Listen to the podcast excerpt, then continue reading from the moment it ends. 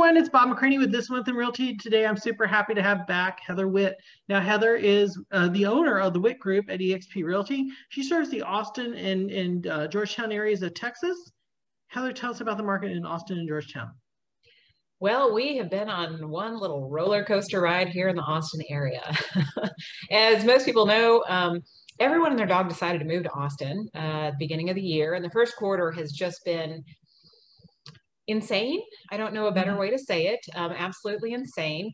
Um, and then things started to change. So a lot of people who haven't been in real estate for very long started freaking out because all of a sudden in June things started slowing down. Mm. Well, for those of us who have been around since the dawn of the dinosaurs um, in real estate, uh, June is typically a time where things do slow down. And it's because kids are out of school, people have vacation, and guess what? They leave town, right? Mm-hmm. And so last year was totally different because, well, you know, we were under this thing called a quarantine and everybody was locked down. So we didn't have that change in in activity in the market right? It was just kind of like, well, everyone's home anyway. And so everyone's looking at stuff online. And so we're buying online. We're moving from one quarantine house to the next quarantine house. And that mm-hmm. was last year.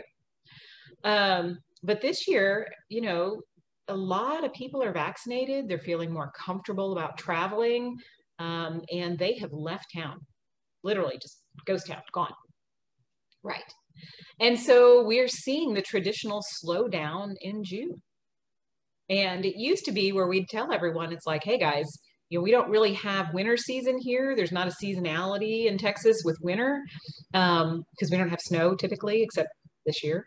hmm. exactly. Snowpocalypse was this year. But um, other than that, we. That yeah, exactly. We, we don't typically have snow that affects our, our real estate um, market, but this this seasonality happens typically around Fourth of July if you don't get your house on the market and under contract by 4th of July, things historically have slowed down quite a bit.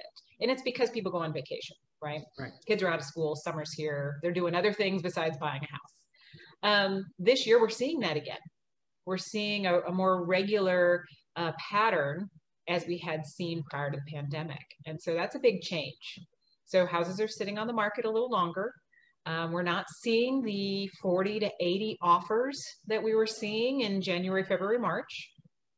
Uh, now we're seeing houses sit on the market probably two weeks to a month, mm-hmm. depending on how they're priced and how they're presented. So again, presentation, I've never varied from this fact. You must present the house well and it must be marketed yes. aggressively and consistently. Um, I don't care how hot the market is. Uh, the other thing is, is uh, we're not seeing the crazy number of multiple offers, you know. And again, who cares? All you need is one good offer. That's all you need. You're not going to sell the house to more than one person, so it's okay. But it's about the flattery. It's about feeling like my house was valued. Why don't I have exactly? I know. And for us as real estate agents, we feel like we're failing miserably if we're not getting you those 80 offers. But guess what? It's okay. It's all right.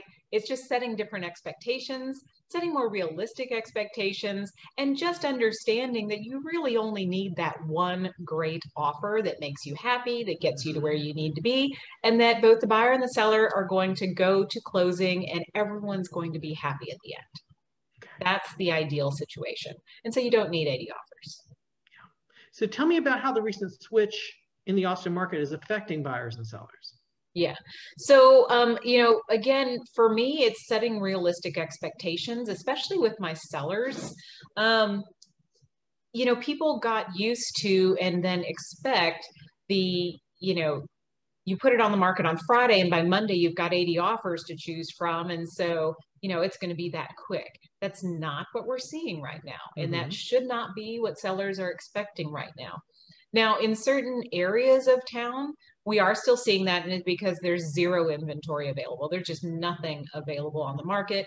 And they have um, they have aspects, those areas have aspects to them that people from all over the country are still flocking to to purchase. Okay. But the number of those areas or zip codes, those are all dwindling. We're not seeing that type of feeding frenzy happening everywhere. So expectations just go into it with a realistic expectation that your house will sell Mm-hmm. It may not be in two days. Mhm. Um, you still absolutely should have it presented well. Fix the deferred maintenance if there is any, if you're looking for top dollar. Um, and then go ahead and make sure that your agent is marketing that property aggressively and consistently.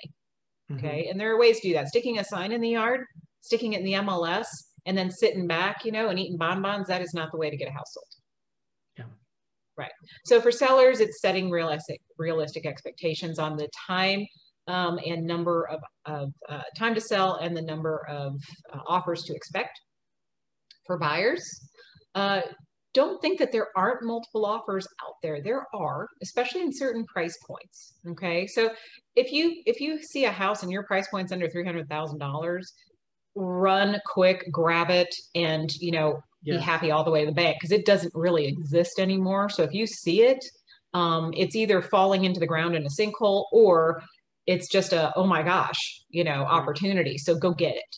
Yeah. Uh, in that situation, definitely expect multiple offers. Um, you you are still seeing higher price points, so the days of old that doesn't exist anymore as far as being able to get that great deal. Um, just know that you are having to pay more for the same home that you you wouldn't have to have paid for last year. But remember, you don't have to have 20% down. There are ways around Mhm. uh, dealing with multiple offers and also appraisal issues. There are ways around it. You just need to have your agent um, know how to do that for your benefit. And um, I would ask those questions up front. I'd ask them, it's like, what if we run into an appraisal problem? Right. What do I it's very important to interview the interview the agent, and that's it. And it should be obviously Heather that you talk to. Of course. I mean, why Yeah. would you be talking to anybody else?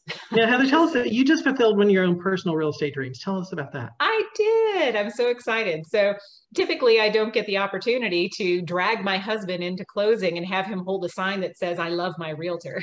but I did this time. Just last week, uh, my husband and I closed on uh, some acreage here in Texas, and we have been wanting to do that for many, many, many years. And Yeah. so we finally fulfilled that dream, and we're really excited about it. Excellent. Congratulations. Heather, how would Thank somebody you. contact you? Uh, best way is to either call or text me, and my number is 512 994 4663.